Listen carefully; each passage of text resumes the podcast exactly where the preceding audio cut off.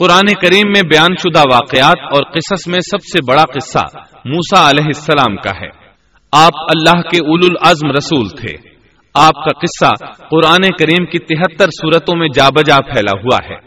تہتر صورتوں میں پھیلے ہوئے قصے کو یکجا کرنا آسان کام نہیں۔ ایسے واقعات کی جزیات کو قرآن و حدیث کی چھلنی میں سے گزارنا انتہائی ضروری ہے تاکہ ہر بات قرآن اور حدیث سے منطبق ہو جائے۔ اور ان کے نزول کا منشا اور تقاضا بھی پورا ہو جائے۔ تو آئیے سنتے ہیں قصہ سیدنا موسا علیہ السلام کا۔ اللہ تعالی سورت القصص آیت ایک تا تین میں فرماتے ہیں۔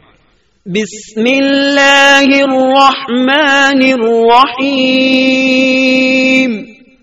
طاسین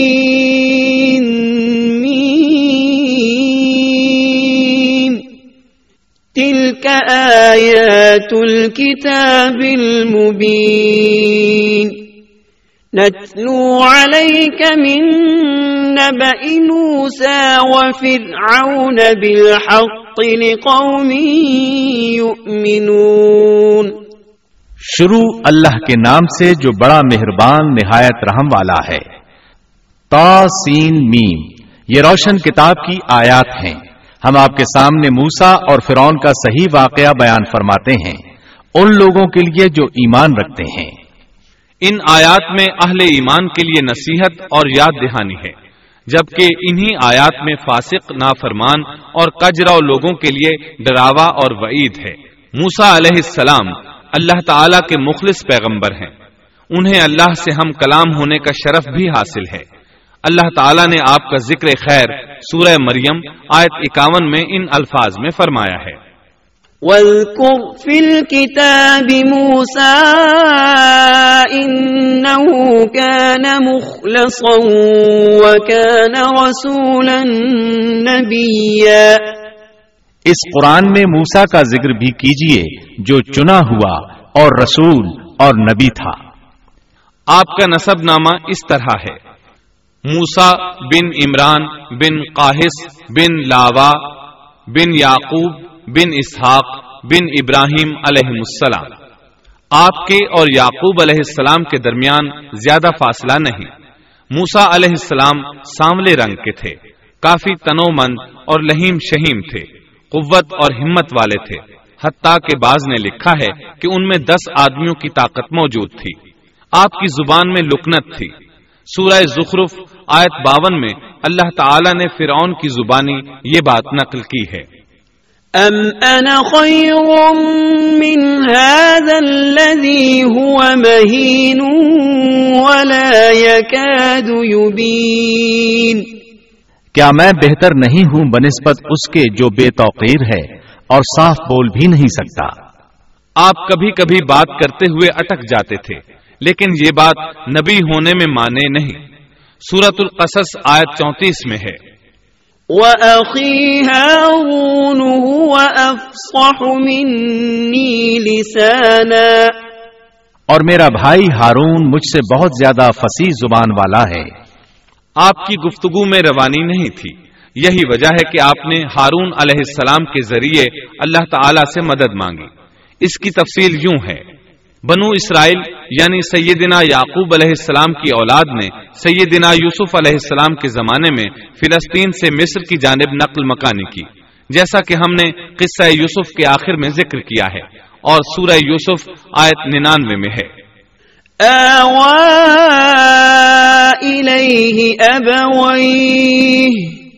یوسف نے اپنے ماں باپ کو اپنے پاس جگہ دی۔ اسی طرح سورہ یوسف آیت سو میں ہے۔ ورفع أبويه على العرش وخروا له سجدا. اور اس نے اپنے تخت پر اپنے ماں باپ کو اونچا بٹھایا اور سب اس کے سامنے سجدے میں گر گئے۔ سیدنا یعقوب علیہ السلام ان کی بیوی اور ان کے صاحب زادے سب کے سب ہجرت کر کے یوسف علیہ السلام کے پاس مصر پہنچ گئے۔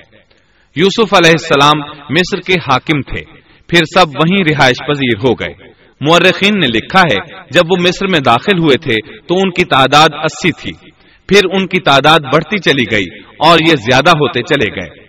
یہاں تک کہ جب موسا علیہ السلام انہیں لے کر مصر سے باہر نکلے، تو ان کی تعداد قریب چھ لاکھ کے قریب تھی۔ اور یہ سب یوسف علیہ السلام کے عہد کے بعد ہوا۔ یوسف علیہ السلام کے زمانے میں مصر کا بادشاہ فرون تھا۔ فرون ایک لقب ہے، جیسے قیصر، کسرا اور نجاشی لقب ہیں۔ ملک حبشہ کے ہر بادشاہ کو نجاشی کہتے ہیں۔ ملک روم اور قسطنطنیہ کے ہر فرما روا کو قیصر کہتے ہیں۔ ملک فارس کے ہر بادشاہ کو کسرا کہا جاتا تھا۔ اسی طرح جو بھی ملک مصر کا بادشاہ بنتا تھا فرون کہلاتا تھا۔ اور یہ سب اس زمانے کی باتیں ہیں۔ یوسف علیہ السلام کے زمانے میں اس فرعون کا نام ایان بن وعید تھا۔ اس کے عہد میں یوسف علیہ السلام صاحب اختیار ہو گئے۔ یہ آپ کا بہت احترام کرتا تھا۔ اچھی طرح جانتا تھا کہ یوسف علیہ السلام اس کے دین پر نہیں ہے اس کے باوجود وہ آپ پر اعتبار کرتا تھا۔ آپ ہی اس کی سلطنت کے اہم امور انجام دیتے تھے۔ یوسف علیہ السلام نے اپنی خداداد حکمت عملی سے ملک کو قحط سالی سے بچایا۔ بھوک اور افلاس سے نجات دلائی۔ اس لحاظ سے یوسف علیہ السلام کے دور میں بنی اسرائیل نے شاہانہ زندگی بسر کی۔ ملک مصر میں انہیں اعلی مقام حاصل تھا۔ ایان کی وفات کے بعد قابوس بن مصعب بادشاہ بنا۔ یہ نہایت ظالم، جابر اور مشرق تھا۔ اس نے بنی اسرائیل پر مصیبتوں کے پہاڑ توڑے۔ لیکن ایسا یوسف علیہ السلام کی وفات کے بعد ہوا۔ پھر قابوس کی وفات کے بعد ایک اور فرعون مصر پر حکمران ہوا۔ یہ ولید بن مصعب تھا یعنی قابوس کا بھائی تھا۔ اس ولید بن مصعب کی بیوی آسیہ بنت مزاحم تھی۔ ان کے متعلق نبی کریم صلی اللہ علیہ وسلم کا ارشاد گرامی ہے۔ کمل من الرجال كثير ولم يكمل من النساء غير مريم بنت عمران وآسية امرأة فرعون۔ وَإِنَّ فَضْلَ عَائِشَةَ عَلَى النِّسَاءِ كَفَضْلِ السَّرِيدِ عَلَى سَائِرِ الطَّعَامِ مردوں میں تو بہت سے کامل ہوئے، لیکن عورتوں میں مریم بنت عمران اور فرعون کی بیوی آسیہ کے سوا اور کوئی کامل نہیں ہوا۔ اور بلا شبہ عائشہ رضی اللہ عنہا کی فضیلت تمام عورتوں پر ایسی ہے جیسے تمام کھانوں پر سرید کی فضیلت ہے۔ آسیہ ایک نیک، پاک باز اور مومنہ خاتون تھی۔ فرون نے انہیں زبردستی غصب کر کے لانے کا ارادہ کیا۔ یعنی ان کے باپ سے چھین کر زبردستی اپنے پاس رکھنے کا ارادہ کیا۔ اس پر ان کے باپ نے کہا، وہ ابھی کم عمر ہے۔ فرون بولا، نہیں، وہ کم عمر نہیں ہے۔ تو اس کا نکاح حق مہر کے عوض میرے ساتھ کر دے۔ اب آسیہ کا باپ ان کے پاس آیا اور فرون کے ارادے سے انہیں باخبر کیا۔ انہوں نے کہا، میں ایک کافر سے کس طرح شادی کر سکتی ہوں؟ اس پر فرعون نے پورے خاندان کو ہلاک کرنے کی دھمکی دی۔ آخر کار سیدہ آسیہ نے اپنے خاندان کو بچانے کے لیے اس سے نکاح کر لیا، لیکن اس سے حق مہر لینا پسند نہ کیا۔ اس طرح سیدہ آسیہ نے دل سے برا جانتے ہوئے فرعون کے ساتھ زندگی بسر کی۔ اس کے گھر پہنچ کر وہ اس جیسی کافرہ نہیں بنی، بلکہ پکی مومنہ رہی۔ بہرحال یہ تھا ان کی شادی کا واقعہ۔ یہ فرعون یعنی ولید بن مصب بہت جابر اور ظالم شخص تھا۔ ظلم و جبر کی ان آخری حدوں کو پہنچ گیا تھا جن تک شاید انسانوں میں سے کوئی بھی نہ پہنچا ہوگا۔ یہاں تک کہ اس نے رب ہونے کا دعویٰ کر دیا۔ وہ اللہ تعالی کا انکار کرتے ہوئے کہا کرتا تھا۔ وقال فرعون يا أيها الملأ ما علمت لكم من إله غيري. فرعون کہنے لگا اے درباریو میں تو اپنے سوا کسی کو تمہارا معبود نہیں جانتا۔ اور وہ یہ بھی کہتا تھا فقال انا ربكم الاعلى کہنے لگا تم سب کا رب میں ہی ہوں۔ اس نے الوحیت اور ربوبیت دونوں میں اللہ تعالی سے جھگڑا کیا۔ اللہ تعالی سورت القصص آیت چار میں فرماتے ہیں۔ ان فرعون علا في الارض وجعل اهلها شيعا يستضعف طائفة منهم يستضعف طائفة منهم، يذبح أبناءهم ويستحيي نساءهم. إنه كان من المفسدين. یقیناً فرعون نے زمین میں سرکشی کر رکھی تھی اور وہاں کے لوگوں کو گروہ گروہ بنا رکھا تھا۔ اور ان کے ایک فرقے کو کمزور کر رکھا تھا، اور ان کے لڑکوں کو تو ذبح کر ڈالتا تھا، اور ان کی لڑکیوں کو زندہ چھوڑ دیتا تھا۔ بلا شک و شبہ وہ تھا ہی فساد کرنے والوں میں سے۔ اس نے لوگوں کے گروہ اور جماعتیں بنا رکھی تھی۔ فرون کے زمانے میں بنی اسرائیل سب سے حقیر اور کم درجہ قوم تھی۔ فرون نے انہیں حد درجے ذلیل اور بے عزت بنا رکھا تھا۔ سبھی کو معاشرے میں نچلے طبقے میں شمار کیا جاتا تھا۔ جبکہ مصر میں یہی لوگ شاہانہ زندگی گزارا کرتے تھے۔ فرون نے اعلان کرا رکھا تھا کہ بنی اسرائیل سب کے سب غلام ہیں۔ وہ ان سے زر خرید غلاموں کی طرح مزدوری لیا کرتا تھا۔ ان کی عورتوں سے لونڈیوں، باندیوں جیسا برتاؤ کیا جاتا تھا۔ وہ جو چاہتا تھا ان سے کرتا تھا۔ اس نے یہ حکم اپنی رعایت میں عام دے رکھا تھا۔ مصر کے باشندے اعلی درجے کے لوگ سمجھے جاتے تھے۔ وہ قبطی کہلاتے تھے۔ فرعون نے بنی اسرائیل کو غلام اور محکوم بنا رکھا تھا اور انہیں ہر طرح سے کمزور کر دیا تھا۔ اللہ تعالیٰ سورت القصص آیت چار میں فرماتے ہیں۔ يستضعف منهم۔ اور اس نے ان میں سے ایک فرقے کو کمزور کر رکھا تھا۔ بنی اسرائیل اس ذلت سے نجات پانے کا انتظار کر رہے تھے۔ اور اس کی وجہ یہ تھی کہ انہیں ایک بشارت ملی ہوئی تھی۔ اس کے مطابق ان کا نظریہ تھا کہ فرون کے گھر سے ایک بچہ نکلے گا جو انہیں نجات دلائے گا۔ اور یہ بھی بیان کیا جاتا ہے کہ یہ بشارت انہیں اس طرح ملی تھی کہ خود فرعون نے خواب دیکھا تھا کہ بیت المقدس سے آگ نکل کر مصر کی جانب بڑھتی چلی آ رہی ہے۔ وہ آگ مصر میں موجود تمام لوگوں کو جلائے ڈالتی ہے۔ مگر اس آگ سے بنی اسرائیل کے گھر محفوظ رہتے ہیں۔ فرعون نے اس خواب کی تعبیر کاہنوں سے پوچھی۔ وہ کاہن اس کے نزدیک عالم تھے۔ انہوں نے خواب کی تعبیر یہ بتائی کہ بنی اسرائیل میں ایک بچہ ایسا پیدا ہونے والا ہے جس کی وجہ سے مصریوں کی ہلاکت ہوگی۔ یہ تعبیر سن کر فرون ڈر گیا۔ تب اس نے ایک خوفناک حکم جاری کیا۔ اقتلوا كل من يولد من بني اسرائیل بنی اسرائیل میں جو بچہ پیدا ہو، اسے قتل کر دیا جائے۔ اللہ کی قدرت دیکھیے کہ ہارون علیہ السلام اس سے پہلے پیدا ہو چکے تھے اور موسا علیہ السلام کی والدہ امید سے تھی۔ فرعون نے اپنا حکم یوں جاری کیا تھا کہ اگر ان کے ہاں بیٹے پیدا ہوں تو انہیں قتل کر دو، بیٹیاں پیدا ہوں تو انہیں زندہ چھوڑ دیا جائے۔ چنانچہ ایسا ہی کیا جانے لگا۔ ہر نو مولود بچے کو قتل کیا جانے لگا۔ بچیوں کو چھوڑ دیا جاتا۔ یہ تھا بچوں کو ذبح کرنے کا حکم جو بنی اسرائیل میں شروع ہوا۔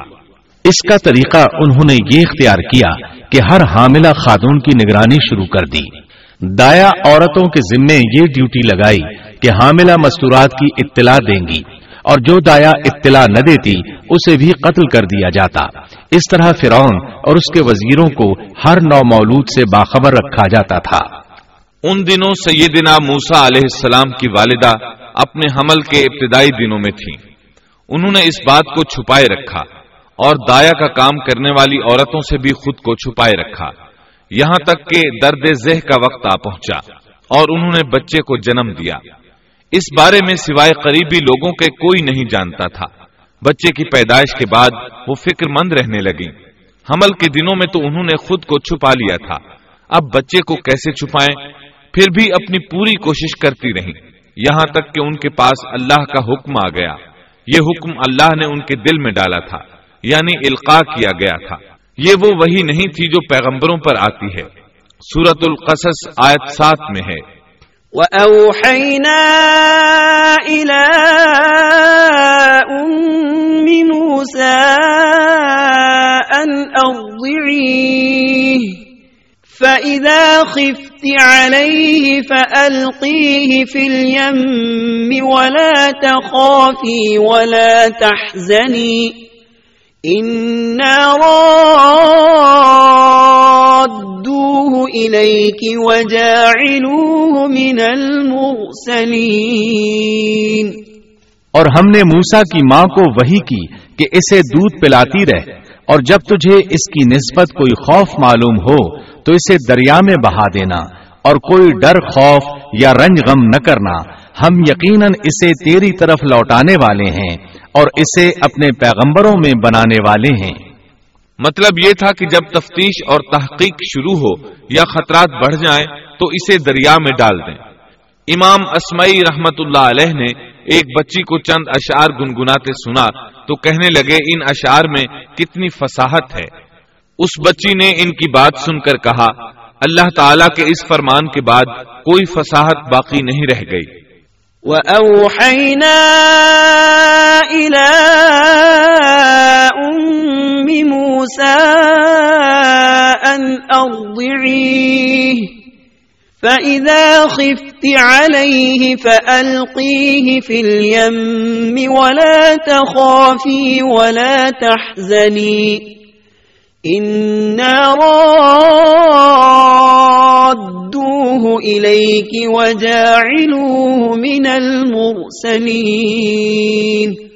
اس آیت مبارکہ میں بیک وقت دو خبریں، دو احکام، دو حکم امتنائی اور دو بشارتیں ہیں۔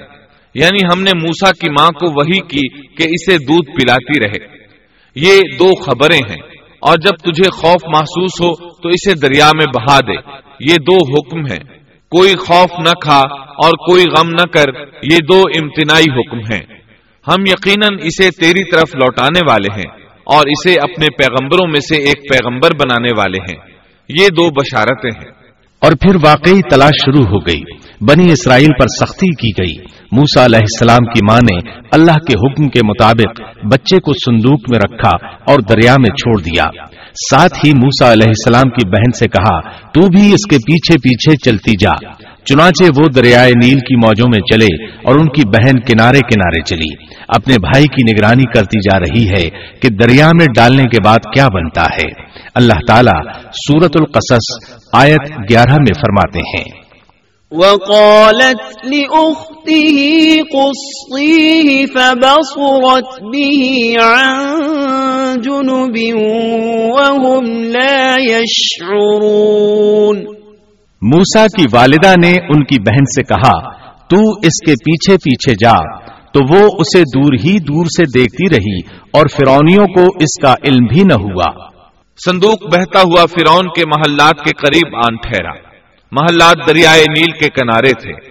اللہ تعالی سورت القصص میں فرماتے ہیں، آخر فرون کے آدمیوں نے صندوق اٹھا لیا، آخر کار یہی بچہ ان کا دشمن ہوا اور ان کے رنج کا باعث بنا۔ اب وہ اس کی بھلائی چاہ رہے ہیں، لیکن وہی فرونیوں کے لیے وبال جان بننے والا تھا۔ اللہ سورت القصص آیت آٹھ میں فرماتے ہیں۔ ان فرعون وهامان وجنودهما كانوا خاطئين کچھ شک نہیں کہ فرعون اور حامان اور ان کے لشکر تھے ہی خطا کار فرعون کی بیوی نے فوراً پہچان لیا کہ یہ بچہ بنی اسرائیل میں سے ہے چنانچہ اس نے کہا وقالت امرأة فرعون قرة عين لي ولك لا تقتلوه. عسى أن ينفعنا أو نتخذه ولدا وهم لا يشعرون. اور فرعون کی بیوی نے کہا، یہ تو میری اور تیری آنکھوں کی ٹھنڈک ہے، اسے قتل نہ کرو۔ بہت ممکن ہے یہ ہمیں کوئی فائدہ پہنچائے یا ہم اسے اپنا بیٹا ہی بنا لیں۔ اور یہ لوگ شعور ہی نہیں رکھتے تھے۔ مطلب یہ کہ اس پورے معاملے میں اللہ تعالی کی تدبیر سے انہیں آگاہی نہیں تھی۔ اس پر فرعون نے کہا، یہ صرف تیری آنکھوں کی ٹھنڈک ہے، میری نہیں۔ میں نہیں چاہتا بنی اسرائیل کا کوئی بچہ میری نگرانی میں پلے۔ لہذا یہ صرف تیری ہی آنکھوں کی ٹھنڈک ہے۔ ابن عباس رضی اللہ عنہما فرماتے ہیں، اگر فرعون یہ بات کہہ دیتا کہ یہ میری بھی آنکھوں کی ٹھنڈک ہے، تو اللہ تعالیٰ اسے ہدایت دے دیتا۔ لیکن اس نے یوں کہا، یہ صرف تیری آنکھوں کی ٹھنڈک ہے، میری نہیں۔ اور پھر ہوا بھی یہی۔ موسا علیہ السلام آسیہ کی آنکھوں کی ٹھنڈک بن گئے، فرعون کی آنکھوں کی ٹھنڈک نہ بنے۔ اللہ تعالیٰ سورت القصص آیت دس میں فرماتے ہیں۔ وَأَصْبَحَ فُؤَادُ أُمِّ مُوسَى فَارِغًا اور موسا کی والدہ کا دل بے قرار ہو گیا۔ یعنی اس کا دل موسا علیہ السلام کی یاد کے علاوہ دنیا کی ہر چیز سے خالی ہو گیا۔ ماں کی محبت اور ماں کے دل کا حال ذرا دیکھیے۔ مصیبت میں اس پر کیا گزرتی ہے؟ وہ مہربانی جو ماں کے دل میں ہوتی ہے، وہ محبت جو صرف اسی دل کا خاصا ہے۔ ہم مردوں کی جماعت اس کیفیت کو نہیں جانتی، جو مصیبت کے وقت ماں کے دل پر گزرتی ہے۔ چنانچہ اللہ تعالیٰ فرما رہے ہیں، اور موسا کی والدہ کا دل بے قرار ہو گیا۔ یعنی موسا علیہ السلام کی محبت کے سوا اس دل میں اور کچھ نہ رہا۔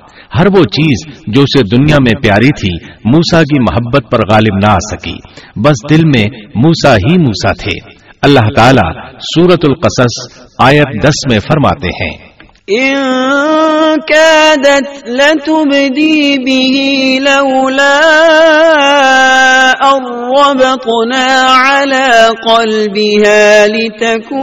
من المؤمنين۔ قریب تھی کہ اس واقعے کو بالکل ظاہر کر دیتی اگر ہم ان کے دل کو ڈھارس نہ دے دیتے۔ یہ اس لیے کہ وہ یقین کرنے والوں میں رہے۔ اب دیکھیے اللہ تعالی کے کام۔ ان کے نور چشم کو کس طرح ان کی طرف واپس لوٹایا۔ بچہ جب محل میں پہنچا تو اس نے دودھ کے لیے رونا شروع کر دیا۔ اس کے پاس دودھ پلانے والیاں لائی گئیں، لیکن بچے نے کسی عورت کا دودھ نہ پیا۔ آخر وہ بچے کو اٹھا کر باہر لائے۔ اللہ آیت بارہ میں فرماتے ہیں۔ وَحَرَّمْنَا عَلَيْهِ الْمَرَاضِعَ مِن قَبْلِ۔ اور ان کے پہنچنے سے پہلے ہم نے موسا پر دائیوں کا دودھ حرام کر دیا تھا۔ جو عورت بھی آپ کو دودھ پلانے کی کوشش کرتی ناکام ہو جاتی۔ اب ظاہر ہے یہ رکاوٹ تو اللہ تعالی کی طرف سے تھی۔ کوئی دودھ پلانے میں کامیاب ہو بھی کیسے سکتی تھی؟ ادھر موسا علیہ السلام کی بہن دور کھڑی یہ سب دیکھ رہی تھی۔ سورت القصص آیت بارہ میں ہے۔ فقالت هل أدلكم على أهل بيت يكفلونه لكم وهم له ناصحون؟ یہ کہنے لگیں کیا میں تمہیں ایسا گھرانہ نہ بتاؤں جو اس بچے کی تمہارے لیے پرورش کرے اور ہوں بھی وہ اس بچے کے خیر خواہ؟ انہوں نے پوچھا، اے بچی، تو کیسے جانتی ہے کہ وہ اس بچے کی خیر خواہی کریں گی؟ بچی نے جواب دیا، اس لیے کہ وہ ایک غریب گھرانہ ہے۔ جب انہیں معلوم ہوگا کہ یہ بچہ فرعون کے گھر سے آیا ہے، تو انہیں انعام و اکرام ملنے کی امید رہے گی۔ اس گھر میں ایک نیک سیرت خاتون ہے۔ وہ اس بچے کو بخوشی دودھ پلانا قبول کرے گی۔ انہوں نے کہا، چلو ٹھیک ہے۔ چنانچہ آپ کی بہن انہیں گھر لے آئی۔ والدہ محترمہ نے بچے کو دودھ پلایا تو آپ نے فوراً دودھ پینا شروع کر دیا۔ سیدہ آسیہ نے ان کی طرف پیغام بھیجا کہ وہ محل میں آ جائے اور جب تک بچہ دودھ پیتا رہے، وہ اس کے پاس محل ہی میں رہے۔ لیکن موسا علیہ السلام کی ماں نے انکار کر دیا۔ انہوں نے کہا، میرے اہل و عیال ہیں، میرے خامند بھی ہیں، لہٰذا ان کے ہوتے ہوئے میں گھر نہیں چھوڑ سکتی۔ اب چونکہ بچے نے کسی اور کا دودھ پینا قبول نہیں کیا تھا، اس لیے وہ خود بچے کو لے کر آتے تھے۔ اس طرح موسا علیہ السلام کی والدہ کا بے حد احترام ہونے لگا۔ فرعون کے ہر کارے تحفے تحائف ان کے گھر لانے لگے۔ اللہ تعالیٰ آئے تیرہ میں فرماتے ہیں فرددناه إلى أمه كي تقر عينها ولا تحزن ولتعلم أن وعد الله حق ولكن أكثرهم لا يعلمون پس ہم نے اسے اس کی ماں کی طرف واپس پہنچایا تاکہ اس کی آنکھیں ٹھنڈی رہیں اور آزردہ خاطر نہ ہو اور جان لے کہ اللہ کا وعدہ سچا ہے لیکن اکثر لوگ نہیں جانتے۔ اس طرح موسا علیہ السلام شاہی محل میں پلنے بڑھنے لگے۔ یہاں تک کہ اٹھارہ سال کے خوبرو نوجوان ہو گئے۔ اللہ تعالیٰ آیت چودہ میں فرماتے ہیں۔ بلغ أشده واستوى آتيناه حكما وعلما وكذلك نجزي المحسنين اور جب موسا اپنی جوانی کو پہنچ گئے اور پورے توانا ہو گئے تو ہم نے انہیں علم و حکمت عطا فرمایا۔ نیکی کرنے والوں کو ہم اسی طرح بدلہ دیا کرتے ہیں۔ وقت گزرتا رہا۔ ایک روز آپ ایسے وقت میں راستے سے گزر رہے تھے جس وقت عموماً لوگ گھروں سے نہیں نکلا کرتے تھے۔ کہا جاتا ہے وہ دوپہر کا وقت تھا۔ آپ شہر میں داخل ہوئے۔ لوگ غفلت میں تھے۔ بس اکا دکا لوگ باہر تھے۔ آپ نے دو آدمیوں کو لڑتے جھگڑتے دیکھا۔ ان میں سے ایک بنی اسرائیل کا تھا، دوسرا فرعون کی قوم سے تھا یعنی مصری تھا۔ آپ کی قوم والے نے اپنے دشمن کے خلاف آپ سے مدد مانگی۔ آپ کی حمیت نے جوش مارا۔ آپ نے دیکھا مصری اس کمزور اسرائیلی کو پکڑے ہوئے تھا۔ بس موسا علیہ السلام نے آگے بڑھ کر مصری کی ٹھوڑی پر مکہ دے مارا۔ آپ کا مقصد تو بس اسرائیلی کی مدد کرنے کا تھا، لیکن موسا علیہ السلام میں بہت قوت تھی، اس لیے ایک ہی مکہ لگنے سے مصری کا کام تمام ہو گیا۔ سورت القصص آیت پندرہ میں ہے۔ فوكزه موسى فقضى عليه پس موسا نے اس کے مکہ مارا جس سے وہ مر گیا۔ موسا علیہ السلام کو بہت تعجب ہوا کہ یہ کیا ہو گیا۔ ان کا قتل کرنے کا تو کوئی ارادہ نہیں تھا۔ موسا علیہ السلام نے فوراً کہا هذا من عمل الشيطان۔ یہ تو شیطانی کام ہے۔ آپ یہ کہنا چاہتے تھے میرا ارادہ تو اسے قتل کرنے کا نہیں تھا یہ فیل تو شیطان نے کیا ہے۔ شیطان ہی نے مجھے بے قابو کر دیا تھا۔ مجھے اپنی طاقت پر اختیار نہ رہا۔ مجھ سے اس انسان کے قتل والا برا کام سرزد کرا دیا۔ آیت پندرہ میں اللہ تعالیٰ فرماتے ہیں۔ عدو مضل مبين یقیناً شیطان دشمن اور کھلے طور پر بہکانے والا ہے۔ اس سے معلوم ہوا کہ موسا علیہ السلام جانتے تھے شیطان دشمن ہے وہ گمراہ کرتا ہے۔ اور یہ بھی معلوم ہوا کہ آپ مواحد تھے توحید پرست تھے اور مشرقین میں سے نہ تھے۔ یہی تو باتیں ہیں جو اللہ تعالیٰ نے بیان فرمائی ہیں۔ مثلا آیت چودہ میں ہے۔ وكذلك المحسنين۔ اور نیکی کرنے والوں کو ہم اسی طرح بدلہ دیا کرتے ہیں۔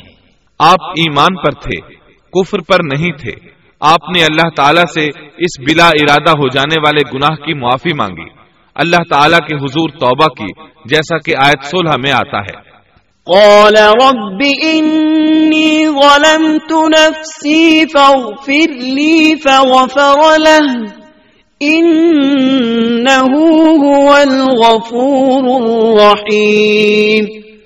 پھر کہنے لگا کہ اے پروردگار، میں نے خود اپنے اوپر ظلم کیا، تو مجھے معاف فرما دے، اللہ نے اسے بخش دیا، وہ بخشنے والا اور بہت مہربانی کرنے والا ہے۔ یہ گناہ بلا ارادہ ہوا تھا، خطا تھی، پھر آپ نے ان الفاظ میں اللہ سے وعدہ کیا۔ قال رب بما أنعمت علي فلن أكون ظهيرا للمجرمين. کہنے لگا اے میرے رب جیسے تو نے مجھ پر یہ کرم کیا میں بھی اب ہرگز کسی گناہگار کا مددگار نہیں بنوں گا۔ آپ کا مطلب یہ تھا کہ باری تعالی آپ نے مجھے معافی دے کر مجھ پر کرم کیا۔ گویا آپ کو سمجھ آ گئی تھی کہ اللہ تعالیٰ نے ان کی توبہ قبول کر لی ہے، ان پر رحم فرما دیا ہے۔ چنانچہ اب وعدہ کر رہے ہیں کہ کسی گناہ گار کی کبھی مدد نہیں کریں گے، بلکہ ان کے خلاف رہیں گے۔ تاہم انہیں اس بات کا خدشہ لاحق ہو گیا تھا کہ کہیں انہیں اس مصری کے قتل کے بدلے میں قتل نہ کر دیا جائے، جیسا کہ آیت اٹھارہ میں آتا ہے۔ فأصبح في المدينة خائفا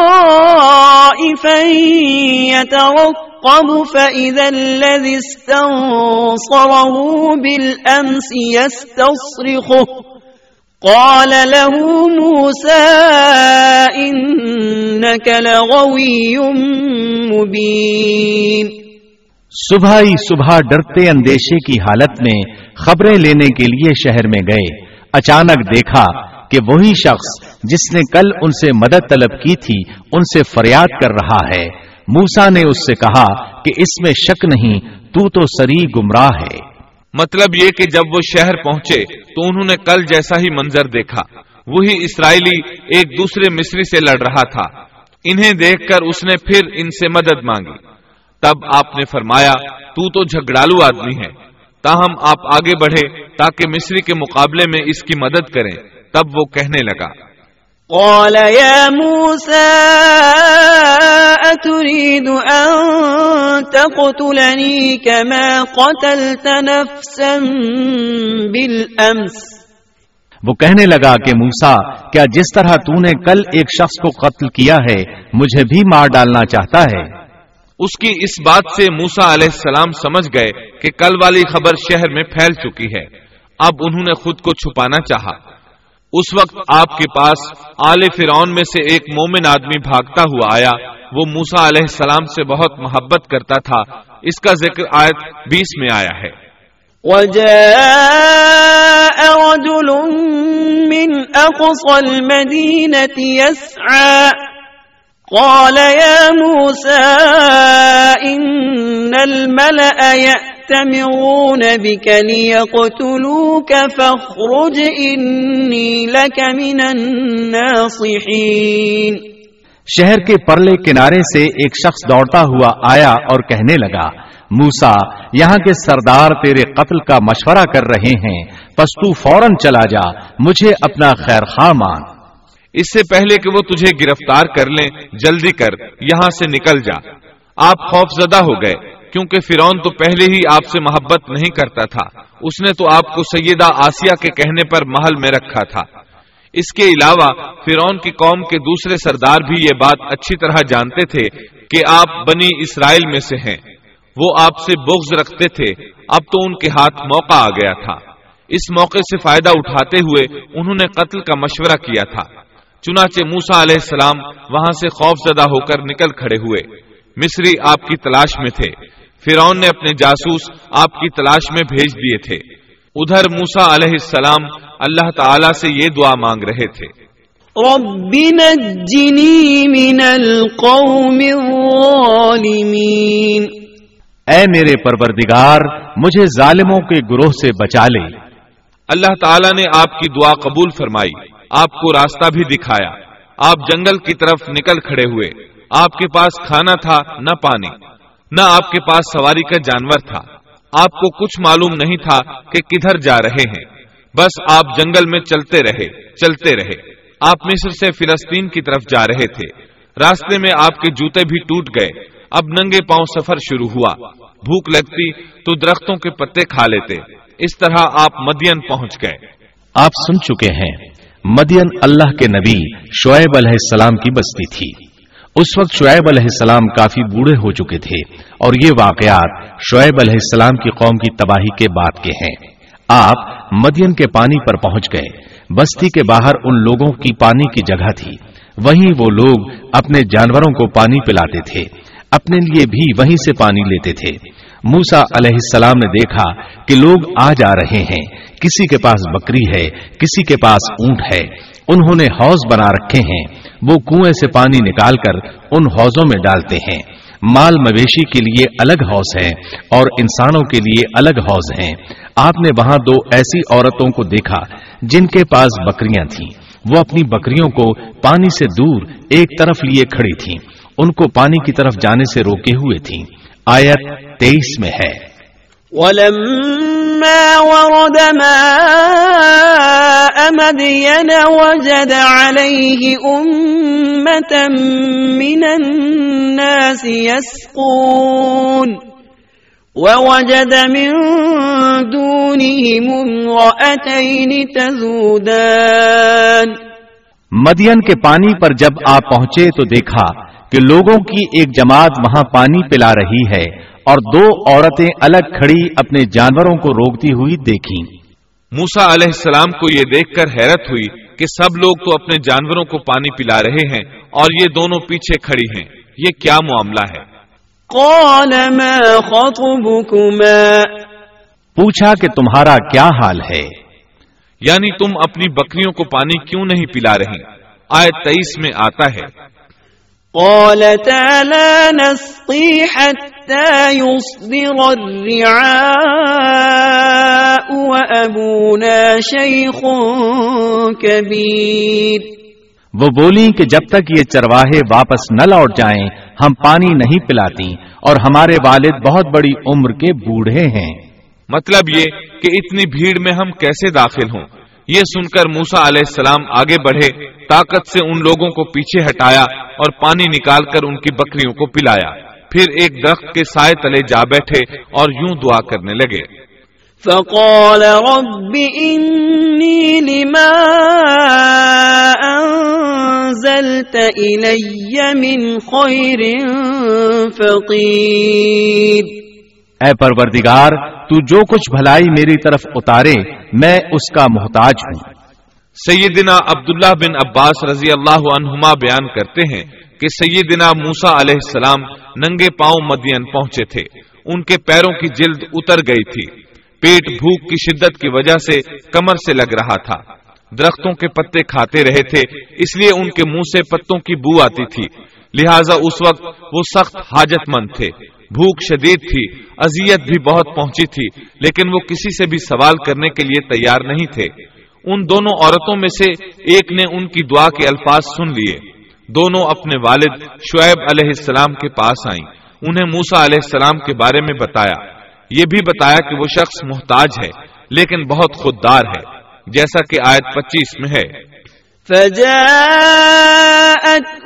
إحداهما تمشي على استحياء قالت إن أبي يدعوك ليجزيك أجر ما سقيت لنا اتنے میں ان دونوں عورتوں میں سے ایک ان کی طرف شرم و حیا سے چلتی ہوئی آئی اور کہنے لگی، میرے باپ آپ کو بلا رہے ہیں۔ آپ نے ہمارے جانوروں کو جو پانی پلایا ہے، اس کی اجرت دینا چاہتے ہیں۔ موسا علیہ السلام خوددار ہونے کے باوجود اس وقت شدید حاجت مند تھے، چنانچہ موقع کی مناسبت سے ساتھ چل پڑے۔ وہ عورت مارے حیا کے چھپ رہی تھی۔ یہ بات محسوس کر کے موسا علیہ السلام اس سے آگے چلنے لگے۔ کوئی موڑ مڑنا ہوتا تو لڑکی اس سمت میں کنکر پھینک دیتی۔ موسا علیہ السلام اس سمت میں مڑ جاتے۔ اس طرح وہ گھر تک پہنچے۔ موسا علیہ السلام کی ملاقات شعیب علیہ السلام سے ہوئی۔ انہوں نے اپنے بارے میں بتایا۔ جو واقعات ان کے ساتھ پیش آئے تھے وہ بتائے۔ شعیب علیہ السلام نے ان سے فرمایا۔ قال لا تخف نجوت من القوم الظالمين کہنے لگے اب نڈر تو نے ظالم قوم سے نجات پالی اس وقت دونوں لڑکیوں میں سے ایک نے کہا قالت احداهما يا ابت استأجره ان خير من استأجرت القوي الامين ان دونوں میں سے ایک نے کہا کہ ابا جان، آپ انہیں مزدوری پر رکھ لیجیے، کیونکہ جنہیں آپ اجرت پر رکھیں، ان میں سے سب سے بہتر وہ ہے جو مضبوط اور ایماندار ہو۔ پھر شعیب علیہ السلام نے ان سے اپنی ایک بیٹی کا نکاح کرنا چاہا۔ جبکہ موسا علیہ السلام کے پاس تو کوئی چیز نہیں تھی۔ لہذا سوال یہ پیدا ہوا کہ حق ماہر کیا طے کیا جائے۔ قال إني أريد أن أنكحك إحدى ابنتي هاتين على أن تأجرني ثماني حجج۔ اس نے کہا میں اپنی ان دونوں لڑکیوں میں سے ایک کو آپ کے نکاح میں دینا چاہتا ہوں اس پر کہ آپ آٹھ سال تک میرا کام کاج کریں۔ ساتھ ہی فرمایا فَإِنْ أَتْمَمْتَ عَشْرًا فَمِنْ عِنْدِكَ۔ ہاں اگر آپ دس سال پورے کریں تو یہ آپ کی طرف سے بطور احسان کے ہے۔ یعنی آٹھ سال تک آپ ضرور بکریاں چرائیں گے۔ اس کے بعد کے دو سال کا آپ کو اختیار ہے۔ اگر آپ خوشی سے دو سال تک اور بھی میرا کام کریں تو اچھا ہے، ورنہ آپ پر لازم نہیں ہے، جیسا کہ آیت ستائیس میں ہے۔ وما أريد أن أشق عليك، ستجدني إن شاء الله من الصالحين۔ میں ہرگز یہ نہیں چاہتا کہ آپ کو کسی مشقت میں ڈالوں۔ اللہ کو منظور ہے تو آگے چل کر آپ مجھے بھلا آدمی پائیں گے۔ شعیب علیہ السلام کی بات کا موسا علیہ السلام نے جو جواب دیا وہ آیت اٹھائیس میں ہے۔ قال ذلك بيني وبينك أيما الأجلين قضيت فلا عدوان علي۔ والله على ما نقول وكيل. موسا نے کہا خیر تو یہ بات میرے اور آپ کے درمیان پختہ ہو گئی۔ میں ان دونوں مدتوں میں سے جسے پورا کروں مجھ پر کوئی زیادتی نہ ہو۔ ہم یہ جو کچھ کہہ رہے ہیں اس پر اللہ کارساز ہے۔ مطلب یہ کہ سیدنا موسا علیہ السلام کہہ رہے ہیں کہ اب یہ اختیار میرا ہے کہ میں آٹھ سال پورے کروں یا دس سال۔ مجھ پر کوئی زیادتی نہیں ہوگی۔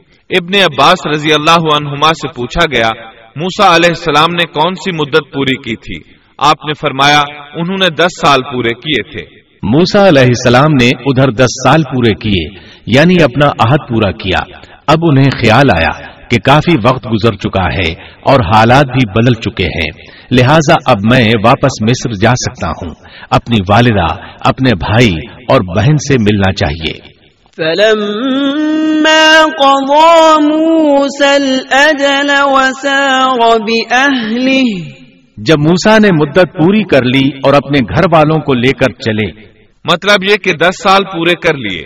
اب اپنی بیوی کو لے کر مصر کی طرف روانہ ہوئے۔ لیکن آپ مصر کا راستہ تو جانتے ہی نہ تھے۔ کسی سے پوچھنا چاہتے تھے۔ رات سرد تھی سردی پورے زوروں پر تھی۔ ان کے پاس آگ جلانے کے لیے کچھ نہ تھا۔ انہیں آگ کی تلاش تھی۔ اللہ تعالیٰ سورہ توحا آیت نو تا دس میں فرماتے ہیں۔ وَهَلْ أَتَاكَ حَدِيثُ مُوسَى إِذْ رَأَى نَارًا؟ تجھے موسا کا قصہ بھی معلوم ہے جبکہ اس نے آگ دیکھی۔ موسا علیہ السلام کو دور بہت دور پہاڑ کی چوٹی پر آگ نظر آئی اور انہیں آگ کی شدید ضرورت تھی تاکہ آگ تاپ سکیں۔ اور اس کے ذریعے راستہ دیکھ سکیں۔ اور رات انتہائی سرد اور تاریخ تھی۔ اور یہ سب تقدیر الہی ہے۔ وہی ذات ہے جس نے رات کو تاریخ اور سرد بنایا تھا۔ اسی نے آگ کی شدید حاجت پیدا کی تھی تاکہ آپ کو نبوت سے سرفراز کیا جا سکے۔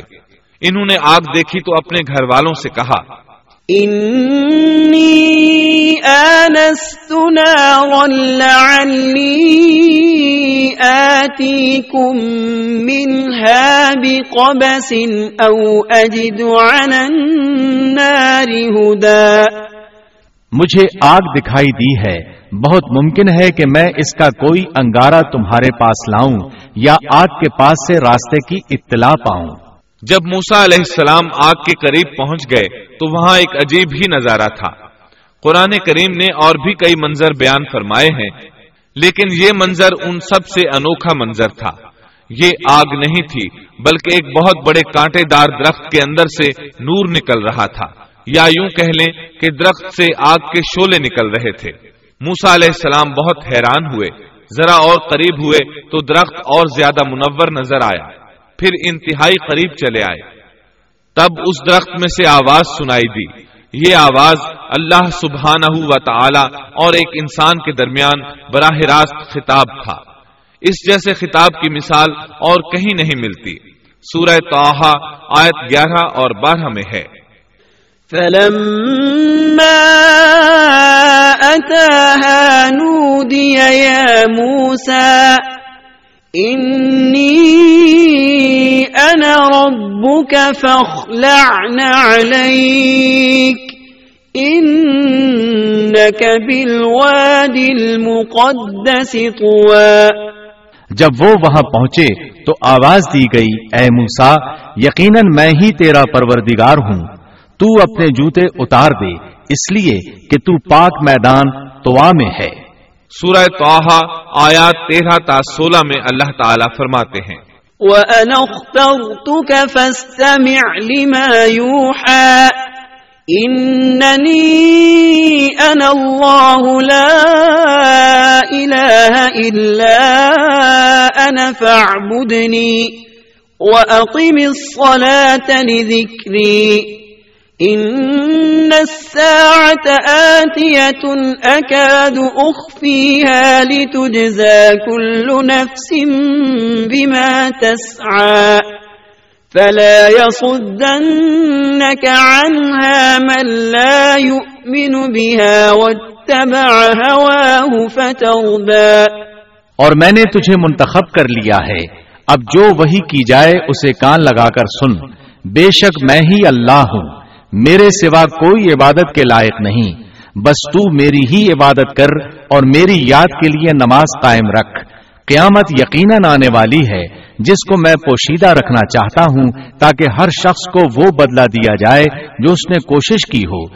پس اب اس کے یقین سے تجھے کوئی ایسا شخص روک نہ دے جو اس پر ایمان نہ رکھتا ہو اور اپنی خواہش کے پیچھے پڑا ہو، ورنہ تو ہلاک ہو جائے گا۔ قرآن کریم میں یہ مضمون دیگر مقامات پر بھی بیان ہوا ہے۔ سورت القصص آیت تیس میں ہے۔ فلما أتاها نودي من شاطئ الوادي الأيمن في البقعة المباركة من الشجرة أن يا موسى، إني أنا الله رب العالمين۔ پس جب وہاں پہنچے تو اس بابرکت زمین کے میدان کے دائیں کنارے کے درخت میں سے آواز دیے گئے کہ اے موسا یقیناً میں ہی اللہ ہوں سارے جہانوں کا پروردگار۔ اللہ تعالیٰ نے براہ راست ان سے کلام فرمایا ان سے خطاب کیا اور اپنی عظمت کو ان کے سامنے ظاہر کیا۔ پھر پوچھا وما تلك بيمينك يا موسى؟ اے موسا تیرے اس دائیں ہاتھ میں کیا ہے؟ اللہ تعالیٰ تو جانتے تھے لیکن اپنی قدرت دکھانے کے لیے پوچھا۔ موسا علیہ السلام نے جواب دیا۔ قال هي عصاي أتوكأ عليها وأهش بها على غنمي ولي فيها مآرب أخرى. جواب دیا کہ یہ میری لاٹھی ہے اس پر میں ٹیک لگاتا ہوں۔ اور اس سے میں اپنی بکریوں کے لیے پتے جھاڑ لیا کرتا ہوں اور بھی اس میں مجھے بہت سے فائدے ہیں۔ اللہ تعالیٰ نے فرمایا اسے ہاتھ سے نیچے ڈال دے۔ جو ہی موسا علیہ السلام نے لاٹھی نیچے گرائی وہ سانپ بن کر دوڑنے لگا۔ سورت القصص آیت اکتیس میں یہ ذکر یوں آیا ہے۔ وَأَنْ أَلْقِ عَصَاكَ فلما رآها تهتز كأنها جان ولا مدبرا اور یہ آواز بھی آئی کہ اپنی لاٹھی ڈال دو۔ پھر جب اس کو دیکھا کہ وہ سانپ کی طرح پھن پھنا رہی ہے تو پیٹ پھیر کر واپس ہو گئے۔ یعنی اس طرح بھاگے کہ پیٹ پھیر کر نہ دیکھا۔ ایسے میں اللہ تعالیٰ نے آواز دی۔ يا موسى أقبل ولا تخف إنك من الآمنين. اے موسا آگے آ ڈر مت یقیناً تو ہر طرح امن والا ہے۔ اسی طرح سورہ توحا آیت اکیس میں فرمایا قال خذها ولا تخف سنعيدها سيرتها الأولى۔ فرمایا، بے خوف ہو کر اسے پکڑ لے۔ ہم اسے اسی پہلی سی صورت میں دوبارہ لا دیں گے۔ یعنی اسے دوبارہ لاٹھی بنا دیں گے۔ موسا علیہ السلام واپس پلٹے۔ اس کو دم سے پکڑا تو وہ پھر لاٹھی بن گئی۔